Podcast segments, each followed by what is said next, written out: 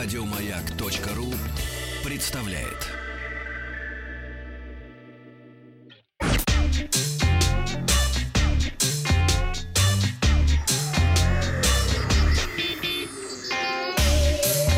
Страна транзистория. Добрый день, новости высоких технологий. И давайте э, посмотрим сначала на вчерашнее голосование. Э, была новость как раз про отель «Доброград» во Владимирской области, где начал трудиться робот Михалыч. И я вас спросил, хотели бы вы, чтобы вас гостиница встретил и заселил робот? И вот что нам ответили. Э, ну вот написала Наталья. Не факт, что человек поймет, что я хочу, но придурку Федору вообще доверия нет. Но это не Федор, это Михалыч. А Борис пишет, а чего Федора-то не поставил? Поставили. Тот на УАЗике ездить умеет, в магазин отвезет за добавкой. Но Федор это дорого, потому что все-таки в качестве администратора работает, поймите вы это. А голосование такое. Не доверяю роботам, не поймет он, чего я хочу. 45% и отличная идея. Интересно. А, заселяться с роботами хотело бы 54% наших слушателей. Ну и к новостям. Сегодня в выпуске Vivo показали не очень дорогой смартфон, а Philips и AOC привезли в Россию россыпь мониторов.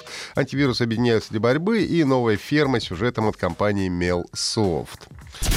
Компания Vivo вчера в Москве официально представила смартфон V17. Э, не 18, а V17. Э, смартфон получил квадрокамеру и емкий аккумулятор на 4,5 тысячи мАч с функцией быстрой зарядки. Оснащается смартфон Super AMOLED экраном 6,38 дюйма с разрешением Full HD+. Сканер отпечатков пальцев э, встроен в экран, как сейчас положено. Работает смартфон на процессоре Snapdragon 665 с 8, э, с 8 гигабайтами оперативной памяти, э, встроенный накопитель на 128 гигабайт. Квадрокамера у нас располагается в ромбовидном блоке, так необычно довольно выполнен, на тыльной стороне смартфона. Основной сенсор 48 мегапикселей, 8 мегапикселей у нас сверхширокоугольная камера с углом обзора 120 градусов, а также 2 мегапикселя э, макрокамера, э, которая снимается с расстояния 4 сантиметра, и 2 мегапикселя камера для расчета глубины резкости, то есть для нашего любимого эффекта боке при портретном режиме.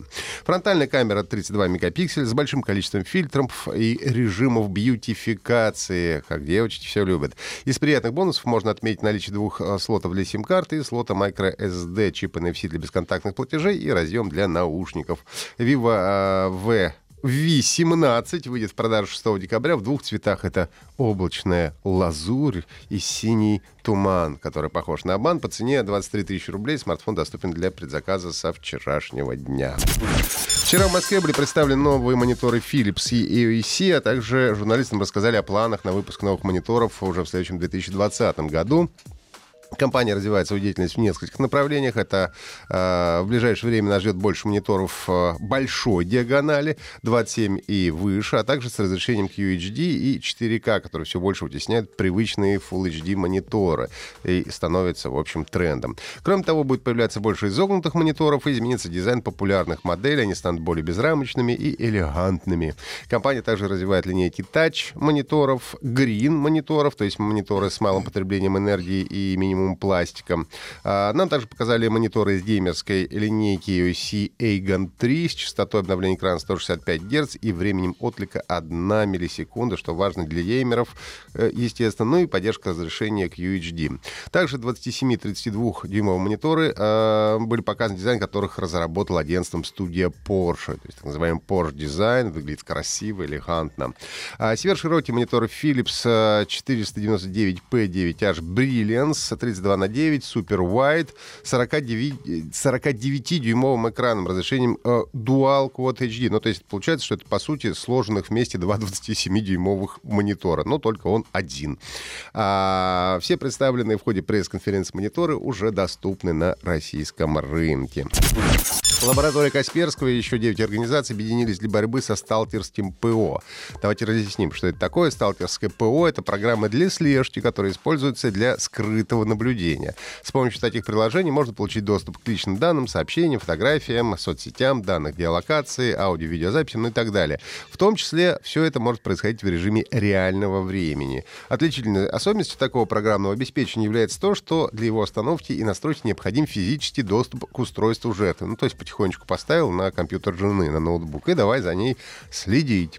Программа работает в скрытом фоновом режиме, жертва даже не подозревает об их присутствии. Ну и участники Coalition Against Stockware решили начать свою деятельность с разработки определения, согласования критериев распознавания такого ПО. Ну и кроме того, в ближайшее время будет запущен сайт stopstalkersware.org, где будут помогать жертвам такого э, шпионского программного обеспечения посвящать пользователей об опасности подобных программ и способствовать распространению знания об этой проблеме. Ну и, наконец, компания MailSoft, создатель веселой фермы, моей кофейни серии To Defense, выпустил новую фри-то-плей игру Family Island, которую охарактеризовал как ферма с сюжетом, семейный ситком и выживание в каменном веке. По ходу сюжета игроку предстоит а, принять под свою опеку семью персонажей из каменного века и помочь им выжить на ранее необитаемом острове и найти потерянное племя. А сюжет игры нелинейный, а ветвится, как помидорный куст, сообщают нам. Выбор направления сюжета, как у ветку оборвать, за игроком.